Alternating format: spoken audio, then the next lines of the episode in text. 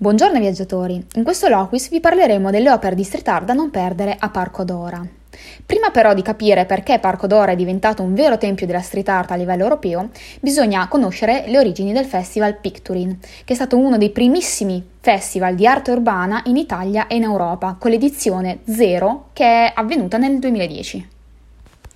Picturin è un progetto dell'associazione culturale Il Cerchio e le Gocce, che negli anni ha portato a Torino tantissimi artisti, sia italiani che stranieri, di fama internazionale, che hanno realizzato opere in varie location della città.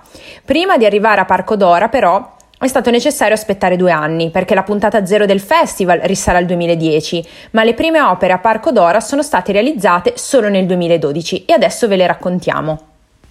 È proprio in questo anno, nel 2012, che il legame tra Parco d'Ora e la città di Torino si fa ancora più forte, confermando come la street art abbia giocato un ruolo fondamentale per il progetto di rigenerazione urbana dell'intera area post-industriale. Gli artisti che sono intervenuti nell'edizione del 2012 sono stati circa 30. Tra questi ci sono stati Korn 79, Truly Design, Tot Crew, Erase Arsec, Graphic Surgery, Verbo e tanti altri. Una delle opere più iconiche di Parco Dora, però, è stata quella inaugurata nel 2015, in onore di Bobby Sands, in occasione del 25 anniversario della sua morte. Le quattro torri di raffreddamento cilindriche sono state trasformate in quattro simboli dedicati all'attivista e politico irlandese. L'opera è stata realizzata da un collettivo di street artist. È ancora ben visibile, però in parte è stata rovinata dagli agenti atmosferici. Nel corso degli anni poi sono stati numerosi gli interventi di artisti come Korn 79, Pupo Bibbito, Ethnic, Mr. Fyodor e altri.